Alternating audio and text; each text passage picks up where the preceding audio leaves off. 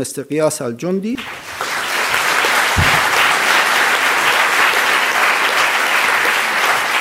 Thank you very much. Um, thanks for coming, and uh, it's very nice to see all of you.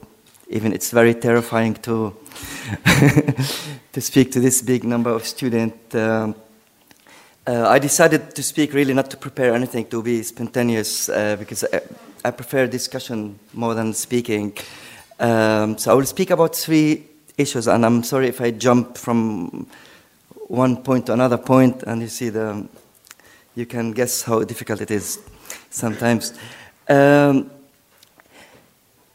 the idea of ISIS, I, it was very expected, like from the, from the day one of the, the Syrian revolution, it, but it was called last time, at that time, the Syrian revolution, that the, the Islamists will jump into the middle of the arena and take over as they did in other countries, Egypt and Tunisia and later Libya. Uh, Syria had a special case, as you, most of you maybe know. Um, the level of brutality of the regime and also the chaos the American invasion left in Iraq uh, in 2003, uh, there was a vacuum in, in, in the whole sub-region. And I myself expected um, um, that that will happen, that the ISIS or some Al Qaeda branches will, will start uh, operating.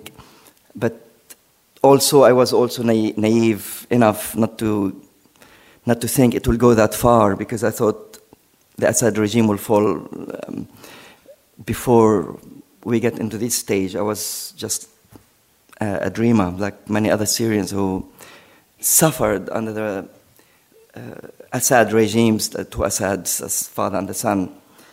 Um, so this is there was a seed in the area that it will a bad seed, of course. It will grow and grow and grow, and uh, the regime was very interested in, in seeing this what's happening today because he wanted to see uh, people comparing between oh shall I go with ISIS or, or with, with, Assad? No, no, Assad is less brutal, and I support Assad, and it's what's happening now on the ground in, in, in Syria.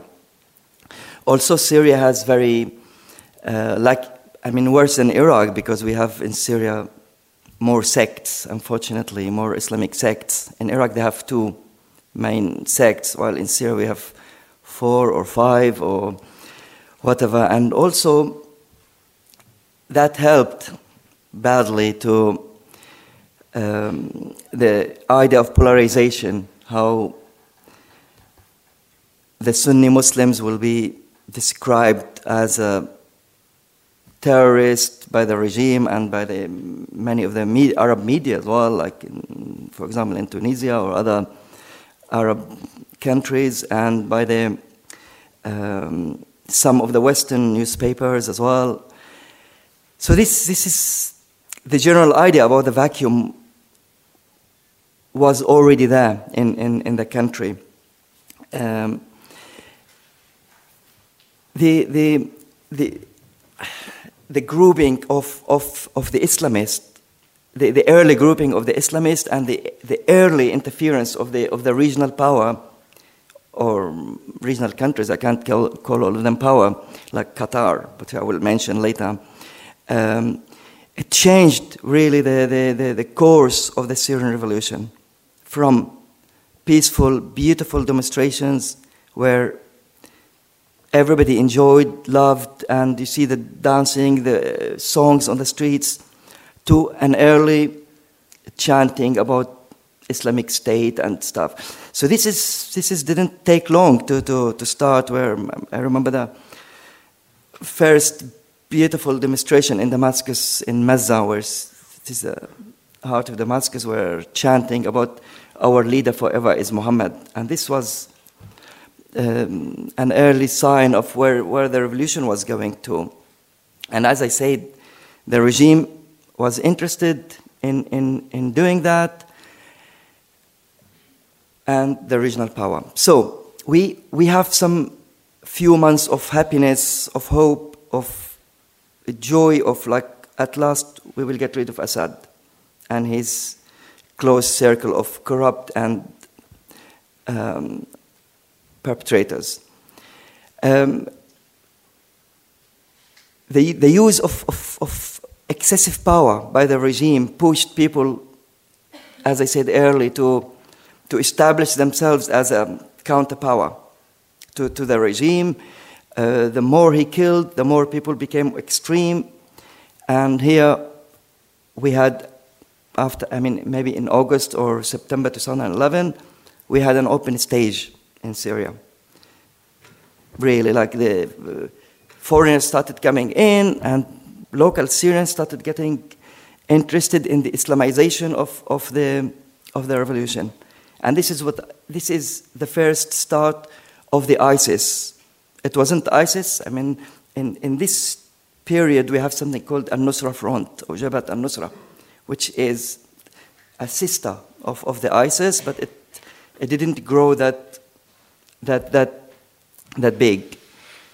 Um, Al Nusra Front started recruiting. Uh, there was, sorry, I missed something. The, the defectors, people from the army, soldiers and army officers defected from the army and created something called the FSA, or the Free Syrian Army, where they didn't have any support, they didn't have any training, any arms. They've been depending on the, on the arms confiscated by the, um, when they attacked Syrian units, or for your information, I'm sure many of you know, the, the arms the, the Syrian regime gave them. And this is confirmed that, uh, and proved that the Syrian regime, in the early stage of the armed, armed conflict, the Syrian regime gave the FSA and other groups arms. As I said, the regime was very interested in, in showing the, the, the word this is a Wahhabi, Salafist, whatever terrorist groups, and not people, people not coming here to fight for freedom or liberty or human rights. Um, in this stage, the guys from Iraq started crossing, the one who were really fighting the Americans, or later fighting the Shia, or the Shia fighting them. And um, all borders opened, Turkish borders opened, and all these foreign fighters started coming in, getting into the country. One important thing which I wrote about and I interviewed people about in that stage, Assad regime released all Islamists who were detained for years in in, in the Syrian prison. We have, for example, Zahran Alloush, who is now a leader of a division, Islamist division in the Al Ghouta Al Sharqiya, or the eastern Ghouta of kind of suburb of Damascus. Uh, there was a case of uh, Al Qaeda returned from, from Afghanistan. The American handed him back to Syria. It's called Mustafa Setmariam, who I personally, when I worked for Amnesty International, worked on his case because the CIA returned him to Syria for torture and extracting information. In April 2011, he was released. And now he's a big leader of Ahrar al-Sham. This is another, sorry, another Islamist group. So all this, this um, uh, factors helped to reach to the ISIS, where ISIS is now. Um, in, this, in this time as well, big factors, big players, let's say, uh, jumped in, including Saudi Arabia and Qatar. I'm sorry, Qatar is not a big player, but they have a lot of money, so they became big player for the destruction. The Muslim Brotherhood in Syria created militia or supported militia and called for the Islamization of, of the revolution. Uh, Turkish Turkish role in the in in this mess we have, it's terrible. We have activists who spotted planes coming into, into Antakya or Antalya the airport and they crossed to Syria freely. The arms came through Turkey. And of course, the media started playing as well the, the bad role. Um, um, most of my work is on defending freedom of press and media, but when I was watching Al Jazeera reports on Syria, I was terrified and I was just asking myself, is that a really a media agency or a, a I don't know, terror unit or calling for the Islamization, calling for, I mean, I, I mentioned um, an incident. I was listening to Al Jazeera and they were interviewing somebody in Homs, where Homs started to be the, the main point of, of this armed conflict. And they were asking somebody, Are you away from the army? And the, the correspondent said, No, no, no. Have you attacked them? No, we haven't yet. Why don't you attack them? And, and he said, um, We haven't found a plan. And, I, and the, the presenter, and I recall it precisely, uh, we heard that the eastern side of the unit is, is open. And I was like, absolutely terrified of, of a news or a media agency just directing somebody how to attack the army. So all, all, all the factors, and then of course, two days later I appeared on Al Jazeera. They called me, do you want to talk? Yeah, yeah, I went on Al Jazeera Arabic. And they said, what do you think is happening with this um, uh, in Syria? And I, I mentioned that there are a lot of outside players jumping into what's happening. And the presenter, called Muhammad Krichen, I still remember his name, he said, such as, and I said, Qatar. and the screen went shh. I went back, went back, and he said, Mr. Al Jundi, can you hear us? Mr. Al Jundi, are you with us? Um, and because I was hearing him, uh, I'm really sorry that the connection between London, our office in London, so with this media, I mean, there's, it was not possible to see me, one media outlet working as a media agency in the region regarding the Syrian situation or, or the Egypt or any other. Every media agency was planning, was behind a power. The Al Arabiya did the same, following the Saudi Arabian. Al Jazeera following Qatar. We have the Orient TV.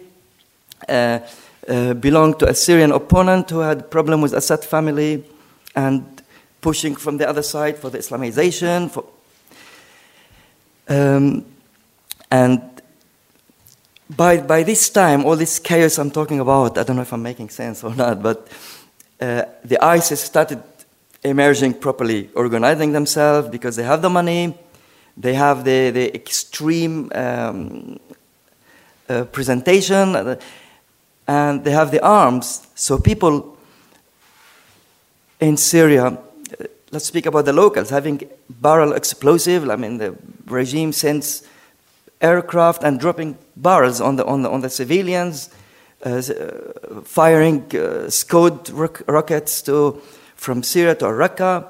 And then in that stage, the Syrian regime left Raqqa city.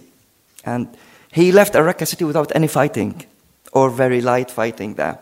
So the city was complete evacuated from the army except from the outskirts. And at this time, the, the, the ISIS crossed, because they were more organized in Iraq, they've been operating for, for years. They crossed to, the, to, to Raqqa city with other groups, Ahrar al-Sham and little spots of, small spots of the FSA. And they started grouping themselves getting arms from, from Iraq, from Turkey through Abu Kamal and Tel Abyad, and uh, became really organized and they declared their state. Before they, before they occupied Mosul, they declared an Imara or Emirate in Islamic Emirate in Raqqa city, and uh, depending on the brutality to scare people, but also they were like addressing uh, these people who, who are suffering and who are poor as well. So let Syrians joined them and they are still joining them. The, the, the decisive moment was when Al Maliki, of the former prime minister of, of, of Iraq, um, evacuated the Mosul. Uh, I was listening to when they came and occupied Al Mosul without any fighting. The Iraqi army, relatively well trained, more than the, the ISIS, and they have planes and rockets and stuff. So, two or three hours, the, the army leader in, in Al Mosul went to Kurdistan, to Erbil, and made a press statement. I don't know if you've seen it. He said, before the, the ISIS came to, to Al Mosul, we, we, we were ordered to leave everything and leave the, the, our military units. So the ISIS came and confiscated everything, ter- terrorized people, and they moved. They moved the, the, most of the heavy arms from Mosul to Raqqa. I don't know how many, like 300 kilometers, I was saying. I was watching actually this morning the rockets and tanks, like for 300 kilometers. One helicopter could have destroyed everything. Um, I don't want to go into the conspiracy theory, but I have a full belief that Assad from Syria and al Maliki in Iraq planned, they didn't create ISIS. ISIS, the seed was there in Iraq and Syria as well, but they facilitated it, facilitated the, the, the, the expansion. They didn't stop them, they could have stopped them. The, the headquarters of ISIS in, in Raqqa city never been hit ever by, by, the, by the Syrian regime. The Syrian regime been hitting Raqqa city for the last 20 days on spots where the F, either the FSA out of Raqqa or some groups and the civilians. And this is well documented, but they have a headquarters, the town hall of Raqqa city. He never hit them. He, he never, they never been attacked. They never been uh, stopped. I was interviewing journalists who I really strongly trust when they crossed to occupy Abu and he was documenting the, the, the movement of both the army, uh, the, the regime's army, and the ISIS, they, they crossed one kilometer from the army unit and no shooting at them, no fighting, nothing. And they were like, they have like four wheel uh, vehicles. They could have been stopped. They could have, um, the Atapka um, air, uh, port, airport was, was still functioning. So one aircraft could have been hitting them. Um, so this is uh, the, the situation the, the chaos situation, and I think um, this is the ISIS and Nusra Front and relatively the FSA played very, very, very destructive role to the Syrian cause. Um, I mean, they, as a Syrian, we say they killed the, the, the dream of, of change. Uh, we want Assad to go, we want civil society, civil society or civil uh, state, and we have now fighting for uh, Islamic State and we want the Sharia law and the brutality took place by the ISIS. It's, it's, uh, it's destroyed the whole, the whole dream and it's also made people side with the regime, like say, oh, the regime is secular, which is a, one of the biggest lie in the Syrian context. The Syrian regime is not secular at all. The regime built more mosques and, I mean, 1,800, 18, 18, 1,800 mosques built under the regime. And he supported the, the, extremism from, from day one. And he played with the Muslim Brotherhood, fighting. And so this is, this is um, we have a proper civil war now. And we have, we have um, there's no hope. There's no hope for an immediate uh, solution. There is no hope. I mean, the, Sunni community, I mean, I'm not saying the Sunni, the, the normal people, the Sunni fighters are going towards the extreme because they have been uh, fe- feeling that they were left out, let down by the West and by other people. Uh, and we have the other extremes uh, from the, the regime forces, the Shia extremes who came from Pakistan, Afghanistan, Yemen, the Houthis, and, and Iraq. They are fighting with the regime under the context of we are protecting the uh, makams or the shrines of the, of the Shia, Shia uh, sect. So we, you have these two extremes. Shia Sunni fighting, Saudis supporting some of them, Qatar supporting the most extreme of Al Nusra, Iran supporting the regime and the Shia, and finally the biggest victim, victims are the civilians. Our families who are stuck in between, they don't believe in both sides, and they are the victims. And um, now the Americans are hitting the the the uh, ISIS. I don't see myself that there is a solution for that because I can't see the Americans having a, a, a clear strategy. So they will hit them, destroy some, and then regroup and have more sympathizers. For me, one point there is if they hit the ISIS and they don't finish off Assad, the ISIS will come back stronger. If you want to hit the terror in Syria, they have to hit Assad, but I don't call for the military hitting because this is a different story. But the Americans kicked the Syrian army from Lebanon in five days. I'm sure they have the full capacity to do that in Damascus. And the main perpetrator and the main destroyer in Syria is Assad regime. And because he is there, we have this chaos. Thank you.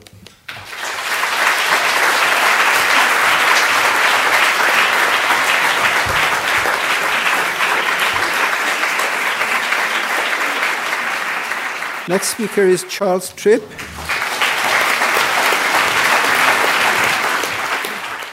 Hassan, thank you very much. And uh, yes, thank you very much for your very heartfelt analysis. Mine uh, will be looking at the Iraqi side of the equation. And uh, the reason I called the uh, intervention the Rentier Caliphate is for a number of reasons. But just to um, remind people what I mean by uh, the Rentier Caliphate, the, the notion is taken from the notion of the Rentier state. And the Rentier state is really a state where uh, the economy is uh, dominated by external revenues, and uh, economic activity is largely geared to distributing and consuming those revenues. So it's also a state where the overwhelming proportion of the state budget relies on revenues, that is, rent, derived from external sources, not from domestic taxation. And the reason I used that as a label, just to highlight uh, some of the things I'm going to say, is when speaking about the Islamic State, ISIL, or Daesh, uh, however one likes to put it,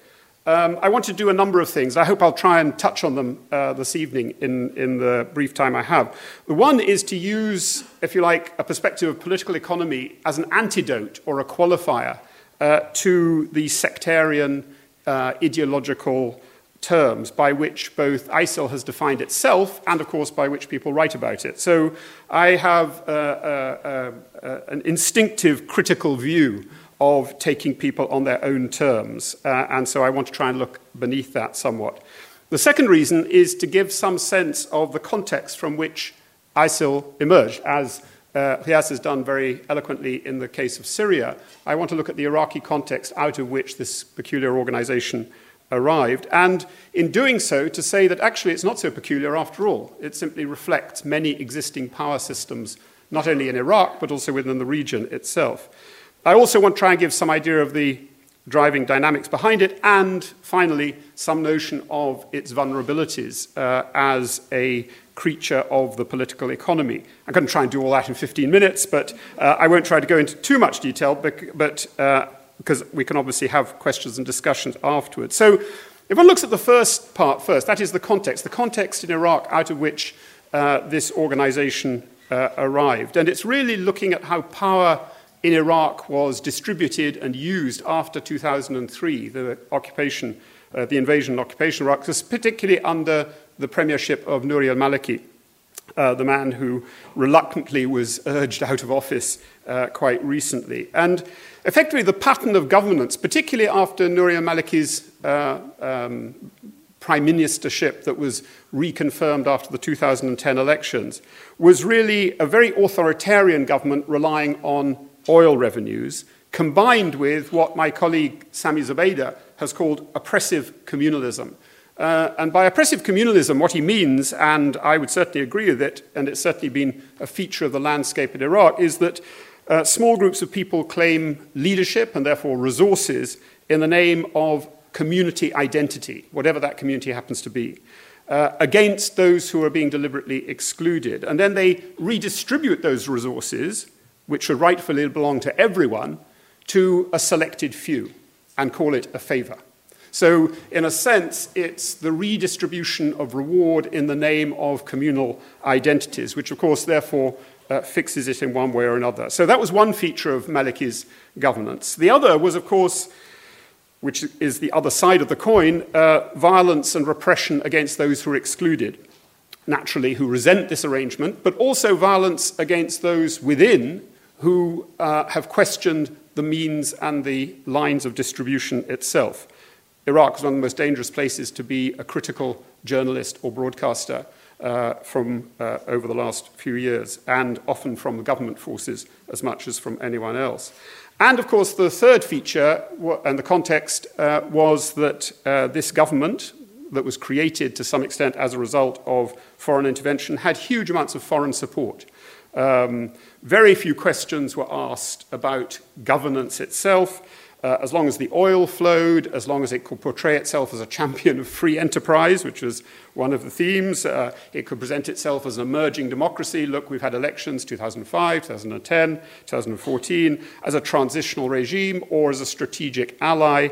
Uh, and that applied as much to Iran as it did to the Western powers. So, in a sense, there was a license to operate uh, in that way. So, in many senses, therefore, if you look at that context of power, of unequal power, and the resentment it builds up, one has to look at the emerging political economy of resistance uh, in Iraq, particularly amongst the non Shia Iraqis, both Arab and Kurdish, who, for one reason or other, or not to the same degree, were excluded from the magic circle of Maliki's uh, followers. People naturally fell back on their own resources, networks of self help at the best reading of it, but also networks of rent seeking uh, on a smaller scale, operating networks of smuggling, uh, of protection rackets, of kidnapping uh, in one form or another. And for some, of course, crime was no longer a crime, since the powerful seemed to be immune from the law. So, in a state like that, uh, what is a crime? And for that reason, many things that might have been regarded as criminal elsewhere or at other times in Iraqi history were not regarded as criminal. and with that, of course, goes a, a close attention being paid uh, to the identity of who's being excluded and who's included. Are they one of us? So, identity is both being reinforced and fixed uh, along lines of reward and punishment uh, by the regime, but it's also being uh, fixed by lines of reward and punishment by those who resist the regime. There is a grid, if you like, of reward and violence, which became a feature of the resistance too.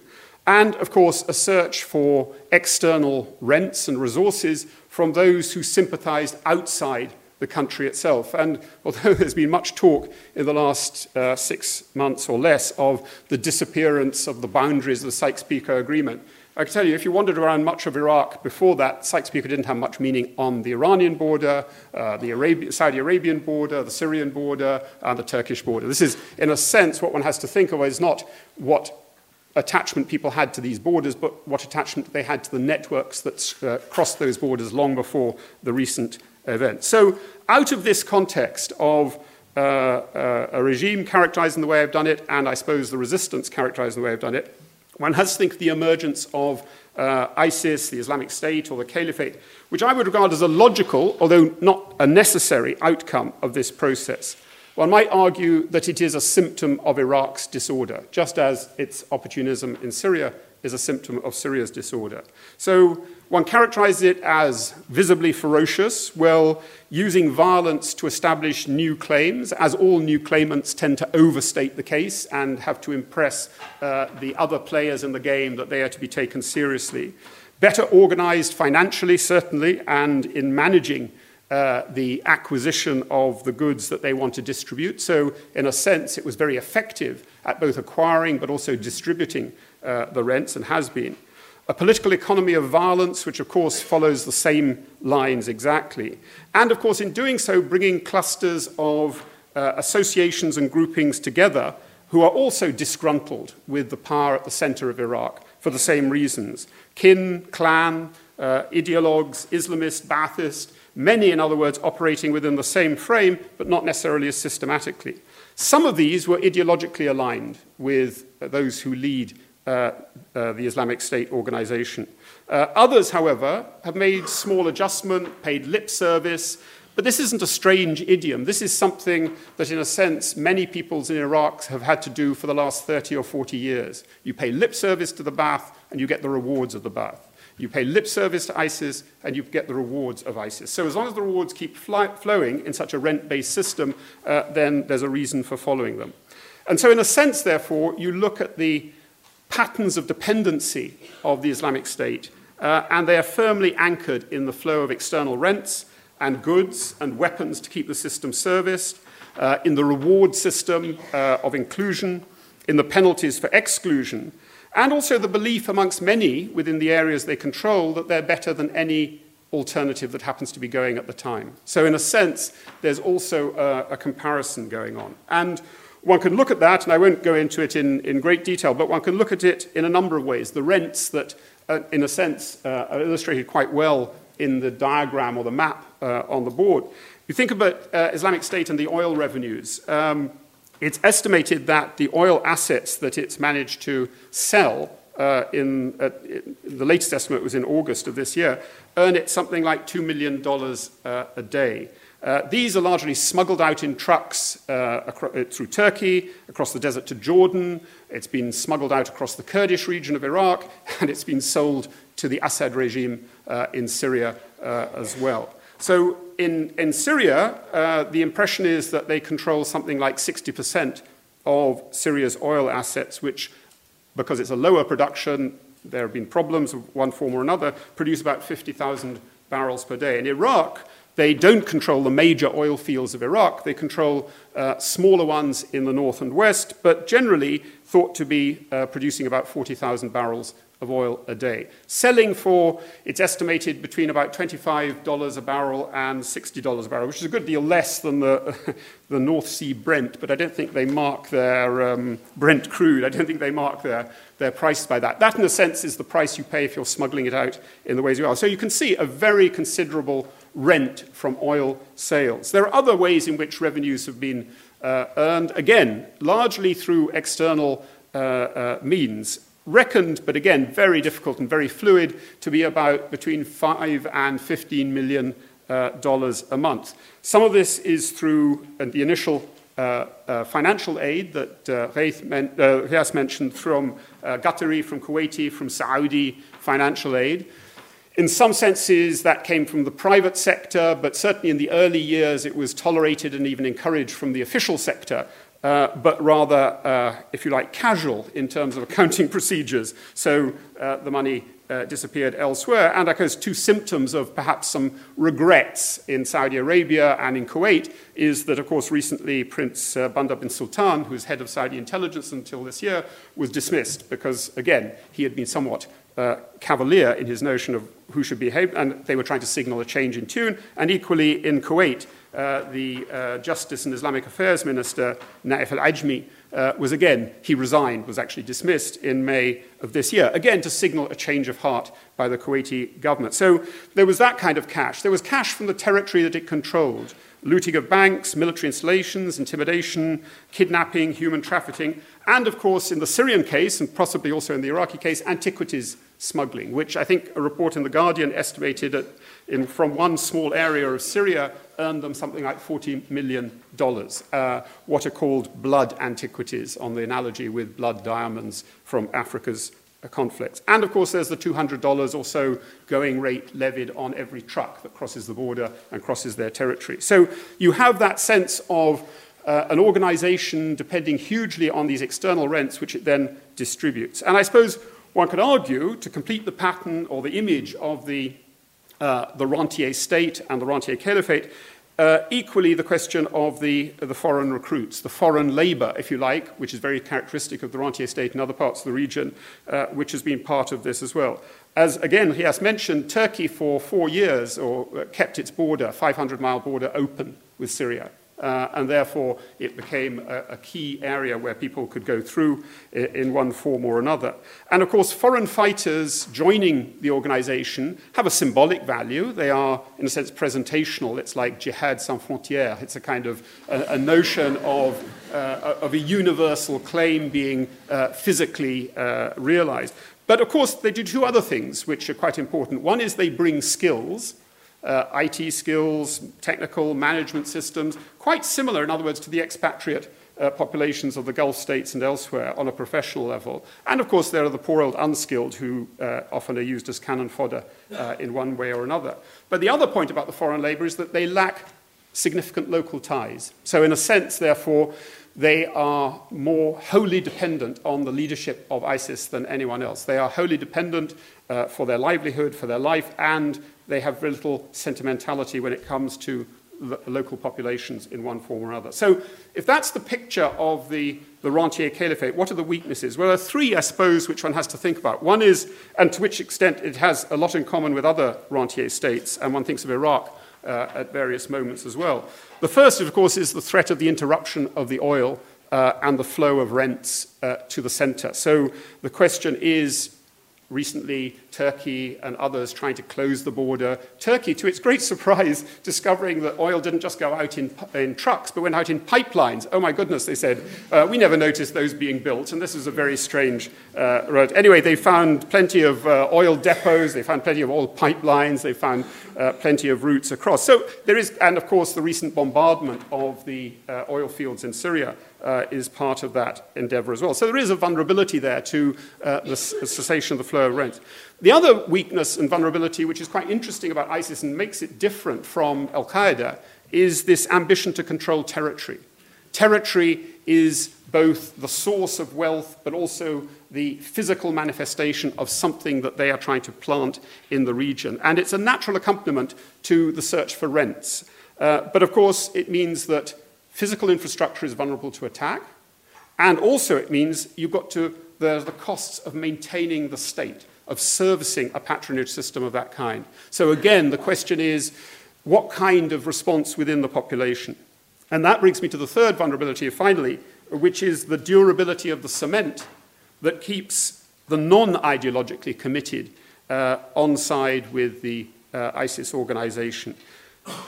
That has to depend on a number of things. It had to depend upon the competence uh, or the continuing belief in the competence of the leadership of the organization, uh, the continuing disbelief uh, in the possibility of a better alternative patronage network with which to attach yourself, and of course its vulnerability to the succession of defeats that may come with the degradation of the rent sources. So, when one looks at those sorts of vulnerabilities, when you look at that kind of political economy of the state, you have to think and I'm not going to go into this now, we'll talk about it in the questions, uh, about whether any of the measures being debated, probably even now in Parliament or elsewhere, how do they intersect with that? Do they effectively uh, begin to find those vulnerabilities, or actually do they paper some of them over and reinforce it in one way or another?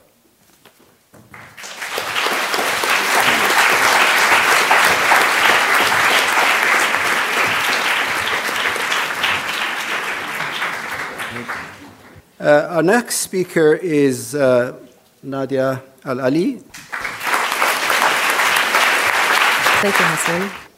Uh, well, I'm going to shift focus from um, the context or the emergence of ISIS. I don't claim to be an expert on ISIS at all. I'm more interested in what ISIS is doing um, to people, particularly um, Iraq. I've been focusing on Iraq both as an academic and an activist, and I should also say I have personal ties to Iraq, so it's very close to my heart.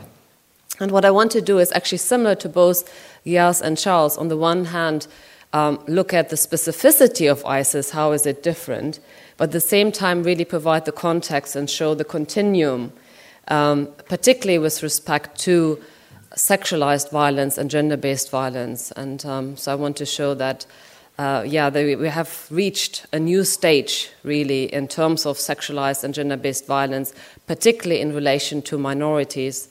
Uh, but I also want to make the point that um, ISIS has not emerged in a vacuum, but there has been a long history of sexualized and gender based violence in Iraq, particularly since 2003, but even predating this.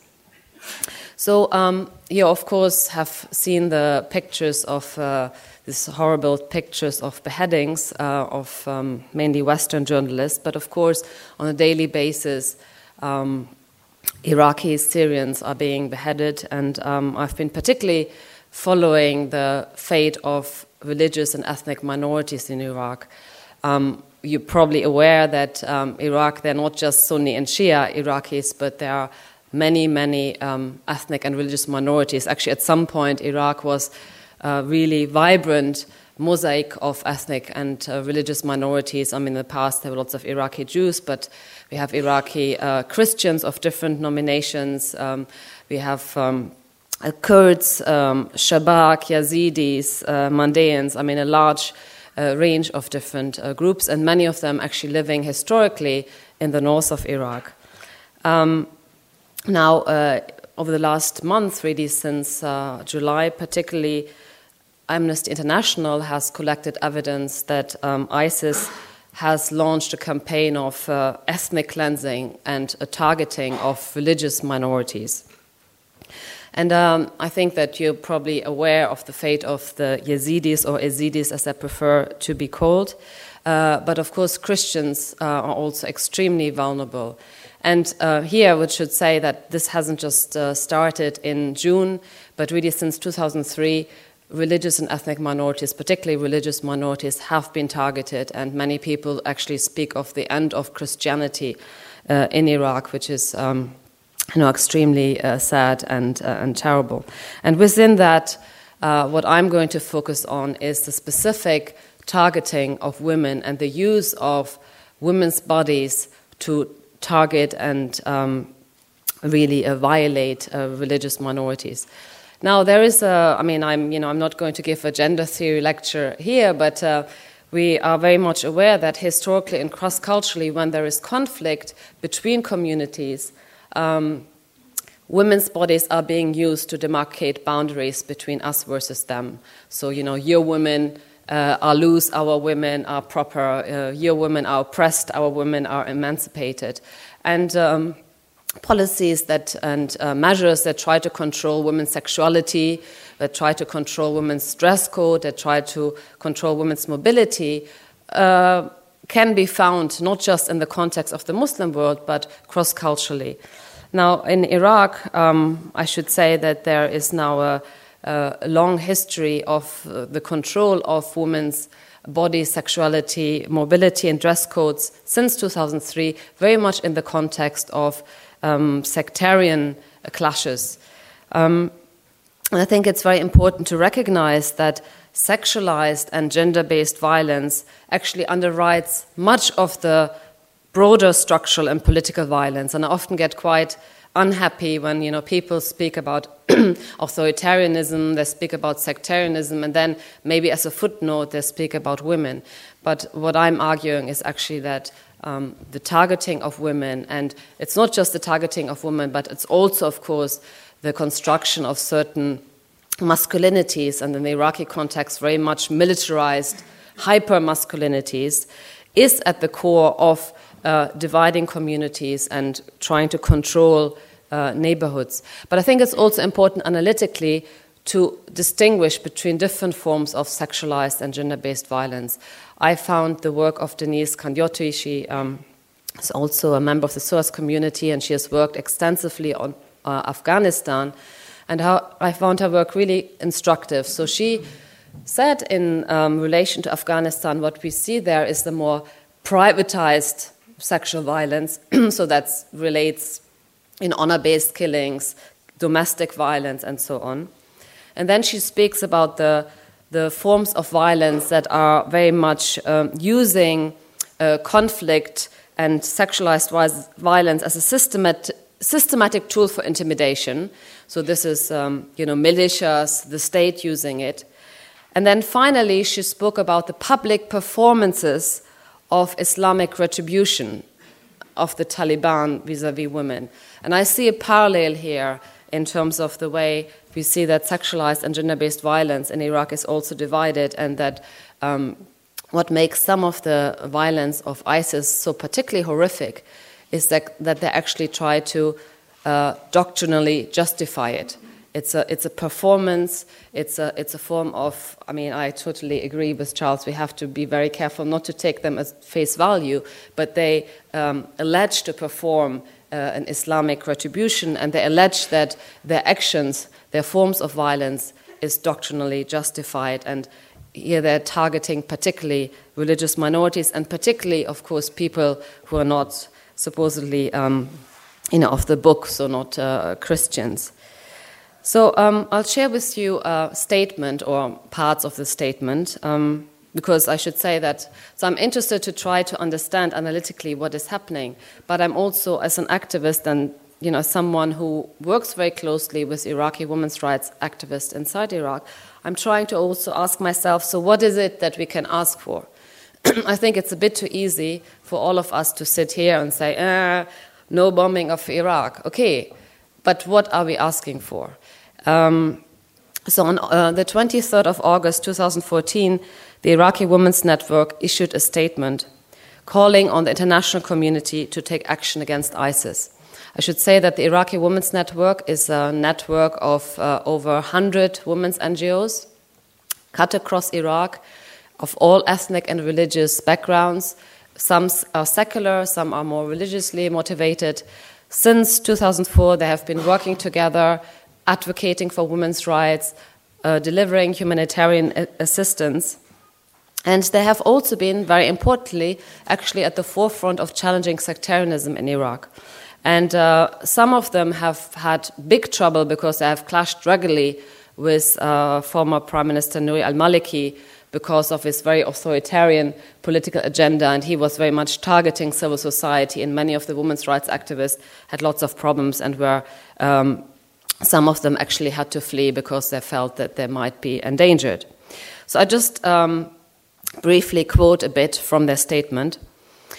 We, the Iraqi women who participated in the struggle for dignity, equality, and democracy, launch today our call to the international community and the women of the world to support us to expose and condemn the terror and crimes committed by ISIS. Since the 9th of June, the Iraqi people have been subjected to the most heinous crimes of genocide and ethnic and religious cleansing at the hands of ISIS terrorists, through the displacement of about one and a half million civilians from the provinces of Nineveh, Salahuddin, Kirkuk, Diyala, and Anbar. Most of the victims are Christians, Yazidis, Turkmen, and Shabak. Armed groups took many women and girls from those groups to unknown locations.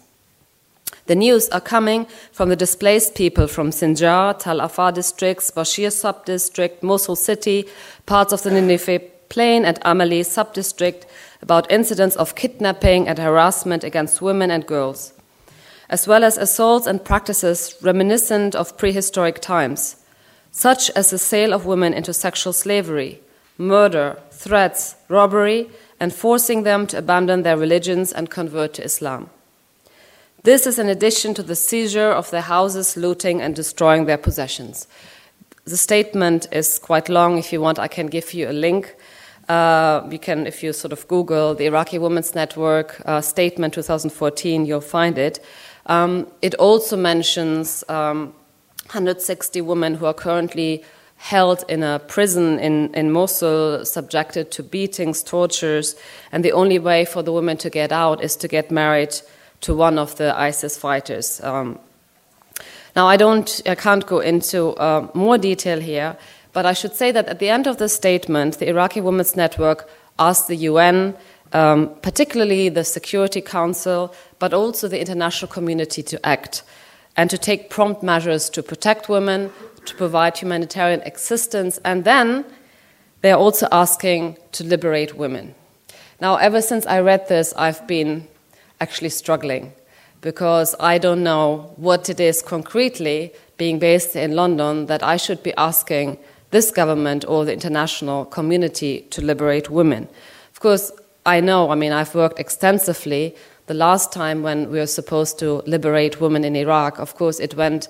Um, it went really, really badly wrong, and I knew that military intervention was not a way to liberate women. But yet, this time I have to say, you know, as ISIS was outside Erbil, I have family in Baghdad, but I have lots of friends in Erbil who were terrified. Uh, and um, there was sort of the sense that, you know, if nothing happens, that um, ISIS was going to uh, march into Erbil, which was, has been, of course, a safe haven for many Syrian refugees, many Iraqi refugees. Uh, at that time, I have to admit, and I know that many people won't like it, but if that day there would have been demonstrations in London, I would not have been able to participate. I mean, that does not translate into um, me asking for military um, intervention. I'm very much aware that bombing ISIS is not going to solve anything. But I also think that we, it's a bit too easy. Uh, we have to think a little bit more carefully, and maybe we can have a discussion. But now I wanted to also make sure that we actually contextualize it, and this is clearly without wanting to belittle the unimaginable atrocities committed by ISIS, um, I feel that we still need to make links to, to the broader continuum of gender based violence. Um, and so my frustration about recent discourses is actually very much rooted in what I uh, see as a is big uh, hypocrisy. Because since 2003, there has been widespread uh, sexualized and gender based violence uh, whether it's with respect to uh, trafficking of women, whether it's with respect to forced prostitution, um, forced marriages, honor based crimes, rapes. Um, and to be honest, neither the Iraqi government nor the international community has really paid much attention. And so um, I think it's very important to, to uh, stress that um, there, is, there is, a, is a history of turning a blind eye. And also, what I think it's very important to stress, of course, that sexualized violence does not only affect uh, women and girls. Men and boys are also targeted. Um, of course, most visible to everyone, you might remember the images of sexualized violence against the prisoners, male prisoners in Abu Ghraib prison, um, and the shocking images of uh, naked, hooded Iraqi men have, of course, become emblematic of larger human rights abuses and atrocities in the name of democracy and human rights at the hands of the occupation. However, it is not only the American and the British Army that has engaged in the torture and frequent also sexualized violence of, of its prisoners. And here I should say it really cuts across um, Sunni Shia. Uh, there has been um, you know, torture and sexualized violence uh, at the hands of all militias. And I, I really think that uh, you know we can. Uh, that's one way to really challenge sectarianism if you look at perpetrators as well.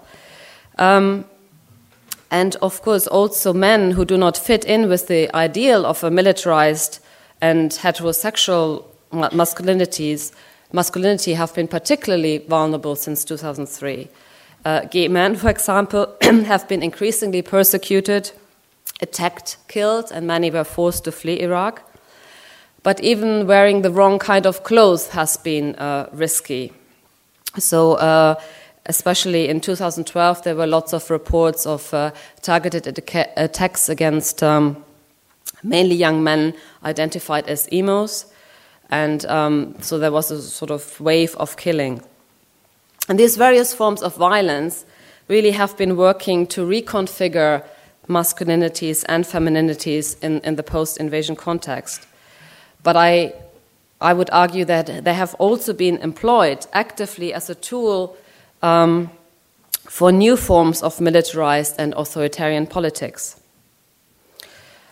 And um, I know I'm running out of time, but uh, the, the ritualized and performative um, sort of violence of ISIS um, reminds me, I mean, early on when the different militias actually moved into neighborhoods, uh, the first thing that either a Sunni or Shia neighborhood did was to um, hand out leaflets commenting about women's dress codes, women supposed to wear uh, Islamic dress, whatever that might mean, because I mean, it's not that uh, in Iraq women were running around with shorts or miniskirts beforehand.